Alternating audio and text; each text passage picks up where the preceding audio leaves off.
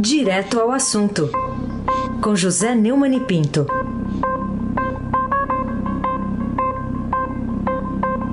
Neumann, bom dia.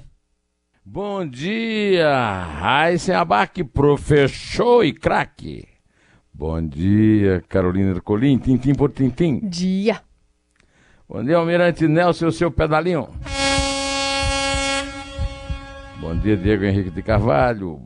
Bom dia, Frânio Vanderlei. Bom dia, Clã Bonfim, Manuel, Alice Isadora. Bom dia. Melhor ouvinte, ouvinte da Rádio Eldorado, 107,3 FM, Raíssen Abac, professor e craque. Ô Neumann, vamos com essa manchete hoje do Estadão. O país tem melhor novembro na geração de empregos em nove anos. Isso aí para você significa que já dá para falar em fundo do poço da crise econômica atual? É muito difícil você prever um fundo do poço. Agora, que é uma notícia muito boa, uma notícia inclusive inesperada, você vê pela matéria publicada, foi manchete do Estadão na primeira página, foi publicada no caderno de economia, né? que o comércio e os serviços é que puxaram essa subida de 99.232 empregos no mercado de trabalho, é, empregos com carteira assinada em novembro, de acordo com dados do Cadastro Geral de Empregados e Desempregados, o CAGED, divulgado pelo Ministério da Economia. Foi o oitavo mês consecutivo de abertura de vaga é, formais, é, não por acaso estamos no décimo segundo mês do governo Bolsonaro, e novembro costuma ter resultados positivos, né, por causa das contratações temporárias do comércio para as festas do Natal, do fim do ano. Mas o desempenho foi melhor desde 2010, quando foram abertos 138.247 postos eh, de trabalho. Segundo a notícia do Estadão, de janeiro a novembro de 2019, o saldo do CAGED foi positivo em 948.344 vagas. Por causa disso, é que o Bolsonaro é, disse a respeito do assunto que estava se preparando para anunciar um milhão de novas vagas, o que foi é, é, aplaudido pelo economista sênior do Banco ABC Brasil, Daniel Xavier, citado na reportagem do Estadão, é, dizendo que o, o, resultado de novembro surpreendeu, veio acima das expectativas, todos os indicadores de tendência de médio prazo vieram positivos, com viés de aceleração, o que corrobora o cenário é, de retomada da atividade econômica. Né? Deus queira que seja também o cenário do fim da crise, que, que tem entre os seus uh, vetores. Uh, maior assalto à história dos cofres públicos no Brasil, é, que assim mesmo é, não convence aí muita gente. Né? O, o Bolsonaro é, reconhece que a coisa ainda é grave porque temos aí 12 milhões de desempregados e realmente, realmente isso é muito grave. Ainda bem que ele sabe disso. Talvez seja a primeira vez que eu vejo ele reconhecendo isso. De qualquer maneira, parabéns, né? Parabéns para nós e para ele. Carolina Ercolim, tintim por tintim. Um, Jair Bolsonaro diz que problema não é dele, que é uma, uma chamada aqui sobre o caso do senador Flávio Bolsonaro, né, no Ministério Público no Rio, do Rio de Janeiro, aqui no Estadão de hoje. Mas se não é, por que eh, ele diz que a acusação contra ele é apenas uma tentativa de prejudicar o governo do pai também, o, o Neumann. É, o problema pode não ser dele, mas o filho é. Eu, por exemplo, é, tenho quatro filhos, os quatro são. É, um é bebê e os outros três são independentes. Agora, são filhos. E eu respondo por eles em qualquer situação. O presidente da República não reclamar é grave para o país, e é grave para a família, e é grave, sobretudo, para o filho. Até porque o senador Flávio Bolsonaro, que está teoricamente sem partido, no Rio de Janeiro, né, é, tem insistido, como você lembra na pergunta, desde o primeiro dia que saiu essa notícia, né, quando o Estadão deu em dezembro de 2018 a respeito da questão é, das chamadas movimentações atípicas do COAF, do seu ex-assessor, ex-motorista, ex-PM é, Fabrício é, Queiroz, que são tentativas de é, prejudicar o governo do pai, que não são. Não são. A notícia é grave. Tem sempre uma outra explicação. Ah, mas o André Siciliano também cometeu, não sei, tá, também está sendo pesquisado por mais dinheiro. Né? Mas isso me lembra uma piada famosa do tempo da Rússia comunista, da União Soviética, do, do russo que leva o americano para conhecer o metrô, o metrô luxuosíssimo, e nada do trem aparecer, né? E aí, quando já dá assim uma hora e o americano olha discretamente no relógio, o russo disse: É, mas vocês matam índios. É, é mais ou menos isso. Né? De qualquer maneira, é, eu acho que o senador Flávio Bolsonaro está devendo uma entrevista coletiva em que ele responda perguntas e dúvidas. Não adianta ficar publicando vídeo em redes sociais, como ele que ele publicou ontem, se defendendo de acusações sem contraditório. Ninguém, nenhum alguns fanáticos bolsonaristas, ninguém, ninguém acredita nessa conversa furada. Né? É, criticar vazamento de informações não significa que elas sejam mentirosas. Né? É, o, o processo corre em segredo de justiça, é, mas uma coisa é negar acusações e outra é se dizer vítima de perseguição e outra criticar vazamento é, de informações. Como sempre está pedindo, a defesa dele está pedindo no Supremo Tribunal Federal a suspensão da investigação do Ministério Público do Rio. Né? Eu não vou nem rir, porque isso é grave. Né? É grave. O, o, o Supremo Tribunal Federal acabou de resolver contra isso. Né? Nesse vídeo, o Flávio alega que os depósitos, no total de 2 milhões de reais na conta do Fabrício, foram feitos no período de 12 anos. É o quê? What, como diriam os americanos. É, bom, que não tem relação nenhuma. Vamos, vamos ouvir, que não tem relação nenhuma com os fatos. Vamos ouvir, Almirante, por favor. Grande parte, a maioria esmagadora desses recursos são oriundos, sabe de quem? Das próprias, dos próprios parentes deles, que trabalhavam lá também. Ele já falou isso publicamente, que geria os recursos da família. E a família depositava o dinheiro na sua conta e ele fazia o que queria com o dinheiro. Eu não tenho nada a ver com isso. O que é que eu tenho a ver com o que a pessoa faz com, seu, com seus recursos, do seu, seu trabalho? Todos trabalhavam. É, realmente é difícil acreditar nessa ênfase toda. Não dá para acreditar. Né? É, ele teria que. Primeiro, teria que abrir mão do seu foro privilegiado e ir lá dar explicações. Ele teve 4 milhões de votos, devia respeitar esses 4 milhões de eleitores. E o próprio pai e o governo dele. Que quem está atrapalhando o pai não é o Ministério Público do Rio, não, é ele, né? E também o Ministério Público do Rio é, que até hoje não explicou por que aqui não ouviu a versão do Fabrício Queiroz. Porque é muito fácil para o Flávio ficar transferindo para o Fabrício, e o Fabrício não fala e o Ministério não cobra a presença dele, faz uma condução coercitiva, né? Aí se abaque o craque. O Neumann, e essa declaração aqui, dada ao Estadão do ministro da Casa Civil, Onyx Lorenzoni, que foi produzida na manchete. Não há espaço para o centro em 2022. Ele está certo ou está dizendo aquilo que interessa a ele? É as duas coisas, né? Na entrevista que ele deu a Camila Turtelli e Vera Rosa, do Estadão, ele disse isso porque não tem espaço para o muro, nem para o PSDB e o MDB ficarem flutuando aí. É verdade. Agora, isso é, não responde tudo. Né? Quer dizer, é, eu também acho que a, a, é, Aliás, eu não sou nenhum adversário de polarização. A polarização existe em qualquer política. Quem estiver acompanhando o impeachment de, de Trump poderá ver que nos Estados Unidos é também comum. Né? O, o, então fica, precisamos ter paciência para que as morangas se acomodem. Bom, o que o, o Onyx precisa explicar é a atuação dos seus dois correligionários lá na presidência da Câmara, o Rodrigo Maia, e do Senado, Davi Alcolumbre, que ele, ele articulou a eleição. É, é, os rumores de que ele, vai, que ele vai ser um alvo de uma reforma ministerial, segundo ele, são maluquice. É isso aí. Carolina Ercolim, tintim por tintim.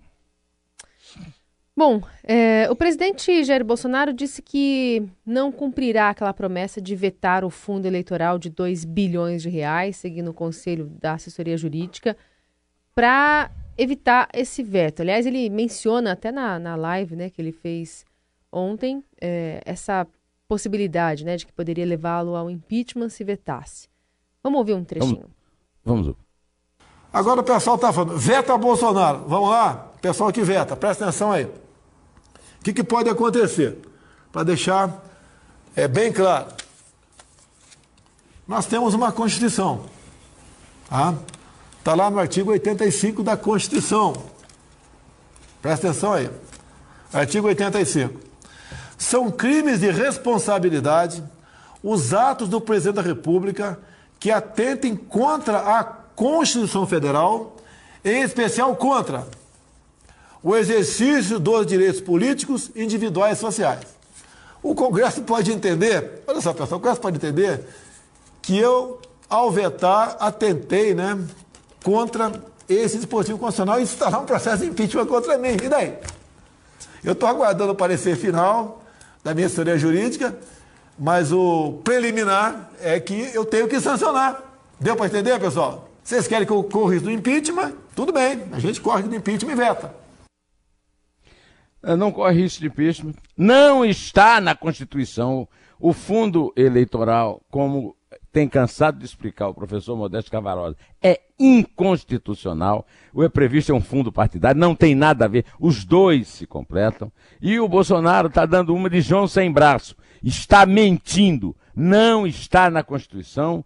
E, e se ele vetar, ele simplesmente vetou. Vetou até porque. Se... Agora, ele precisa trocar de assessoria jurídica. Assessor, até sugiro que leve para lá o, o Modesto Cavalhosa. Ah, mas aí o Gilmar vai romper com ele, né? O, o Bolsonaro prometeu na campanha que não ia ter fundo eleitoral é, e prometeu na, na agora, recentemente, na hora que foi aprovado lá no Congresso. E quem mandou o, o fundo de 2 milhões, 2 bilhões, foi ele, foi o governo dele. O, o relator só voltou a ele naquela. Eu, eu falei que é, executou a famosa manobra do tiro, bota o bode e tira o bode. Né? Vovó Nanita dizia que desculpa de cega, feira ruim e saco furado. Principalmente quando é mentira. Vai se abaque, o craque. Bom, Neumann, é, tem o caso aqui do presidente da OAB, que é denunciado por calúnia contra o ministro Sérgio Moro. É um título aqui da, de uma reportagem na página de, de política do Estadão. Que consequências poderá ter essa denúncia aí? o Ministério Público Federal apresentou uma denúncia contra o presidente da Ordem dos Advogados do Brasil, o Felipe Santa Cruz, pelo crime de calúnia numa fala contra o ministro Sérgio Moro de Justiça e Segurança Pública. Ah, o próprio juiz pediu ah, o, a denúncia né, e solicitou apurações sobre o caso em agosto deste ano. O presidente da OAB atacou o Moro em entrevista ao jornal Folha de São Paulo, dizendo que o ministro usa o cargo, aniquila a independência da Polícia Federal e ainda banca o chefe de quadrilha, ao dizer que sabe das conversas de autoridades que não são investigadas. A, a fala se refere ao inquérito da Operação Spoofing, que apura ataque de hackers contra celulares de figuras públicas. E, inclusive, o, o Reis, é, não houve grande destaque no, no, na imprensa, mas os hackers presos né, na operação spoofing é, tiveram, é, foram é, é o, o processo contra eles foi concluído e o delegado concluiu que foram feitas 7.699 ligações, em que o número de origem era igual ao de destino, característica principal dos ataques. Isso é crime, e eles estão sendo indiciados por isso. Né? E atingiram 1.727 números telefônicos de vítimas diferentes. O, esses dados fazem parte do relatório final da operação, entregue pela EPF à Justiça, e nele a revista Cruzoé é, destacou o fato de que o, o, o humorista, né? É humorista, né? O cara. O Gregório do Vivier sugeriu ao hacker nomes de vários elementos, vários profissionais da, da cúpula da Globo, do, do juiz Marcelo Bretas é, e de outras pessoas. Mas o delegado, assim, num, num, gesto de muita consideração, ele deve ser fã do, do, do, do humorista, né? Disse que isso aí não é crime, não. Se não for, eu gostaria de dizer. Agora, o, o presidente da OAB chamar um, um ministro sem provas de que é de que é chefe de quadrilha, isso merece punição mesmo. Se vai ser punido aí no Brasil, são outros 500. Vai ter sempre um ministro Supremo para é, arquivar essa ação. Né? As duas, aliás. Carolina Ercolim, tintim por tintim. Queria que você comentasse sobre essa decisão do presidente Bolsonaro, que, contrário ao que recomendou o Conselho Nacional de Política Criminal e Penitenciária, vai indultar neste ano policiais presos por crimes cometidos durante o serviço. É, a, a prerrogativa de indultar é do presidente, não é do Conselho. Então, da mesma forma que a Dilma indultou condenados pelo Supremo e, e que o Michel Temer também é, indultou políticos, ele tem é, prerrogativa. Agora, ele é que sabe se essa prerrogativa é, é, é uma, é uma, boa anotação é, no, na biografia dele. Agora, também não sei por que, um policial é, não pode ser indultado. Né? O policial que foi indultado pode ser indultado, mas ele foi indultado porque ele foi considerado criminoso. Né? Raíssa Abac, o craque.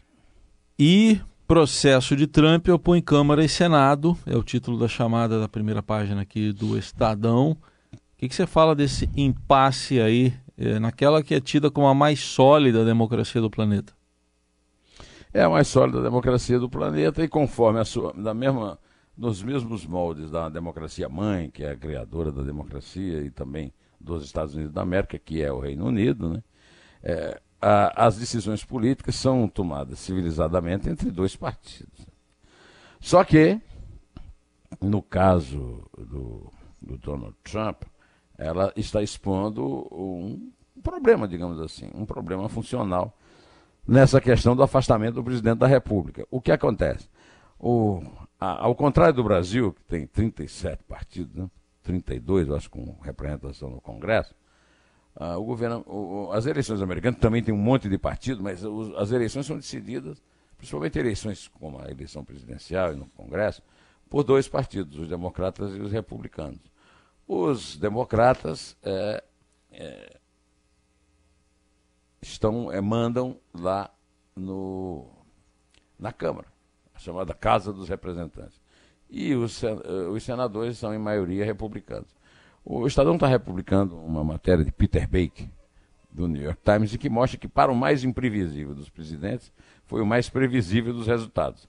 Seu constante de respeito às regras fez de seu impeachment apenas uma questão de tempo. Segundo o, o Baker, a improvável ascensão de Trump ao poder reflete uma transformação na política americana, com narrativas segregadas, alimentadas por meios de comunicação segregados. Para alguns, sua eleição foi a revolta das pessoas comuns contra as elites costeiras, o que Winnick chama de a era do homem esquecido. Gostei desse título aqui, né? É, então, hoje nós já ouvimos uma completa explicação do Roberto Godoy sobre isso, o ouvinte adorado ouviu.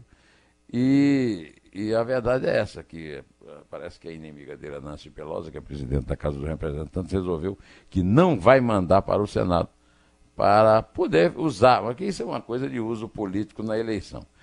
O Trump é favorito, a economia vai bem e os democratas estão aí pela hora da morte. Amém. Com rima e tudo, vamos encerrar aí agora com a pergunta da Carolina Colim, tintim por tintim. Queria que você falasse um pouquinho sobre essa notícia, né, de duas mortes, na verdade, do artista plástico Francisco Brenan e da cientista política especialista em violência Alba Zaluar. Recentemente eu fui é, com Isabel lá no, no famoso espaço do, do, Francisco Brenão, dos maiores artistas do Brasil, além de é, membro do grupo que lançou o chamado Movimento Armorial na década de 70, com meu querido amigo, poeta, romancista e dramaturgo paraibano, que o Estadão está dando hoje, que é pernambucano, Ariano Sassuna, nasceu em João Pessoa, viu, o colega que escreveu a nota. É, Nasceu no Palácio do Governo, no Palácio da Redenção de João Pessoa, agora conspurcado pela dupla socialista Ricardo Coutinho e, e João Azevedo.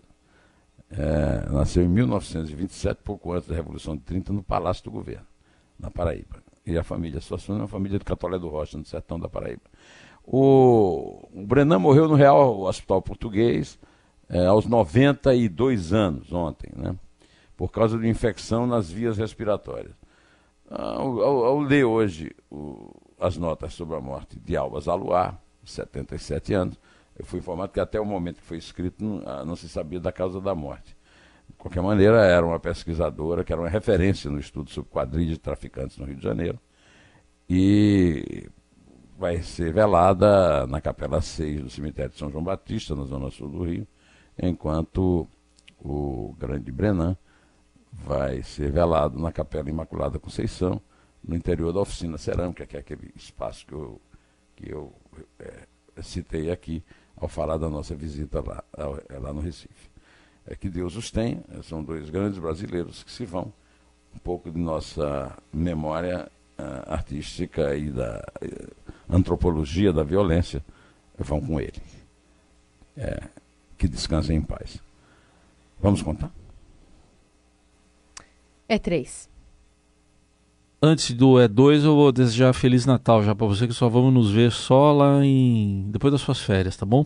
Feliz Natal, Feliz Ano Novo. Muito obrigado para você também. e. É cumpra o seu dever de professor e craque. Semana, que... Tá semana que vem você está com a Carol aqui. Então vai lá. Seguindo. Carol, a semana que vem estaremos e depois. Não estaremos mais. não é. estaremos mais. Então... Não, não mais, não quer isso. Quer isso, Carol? Depois de duas notas fumo, você vai falar, não estaremos mais. Não, estaremos 2019. muitos, muitos anos, amém. É. Isso. É. Então, vou seguir a minha parte nessa contagem. É dois. É um. Em pé.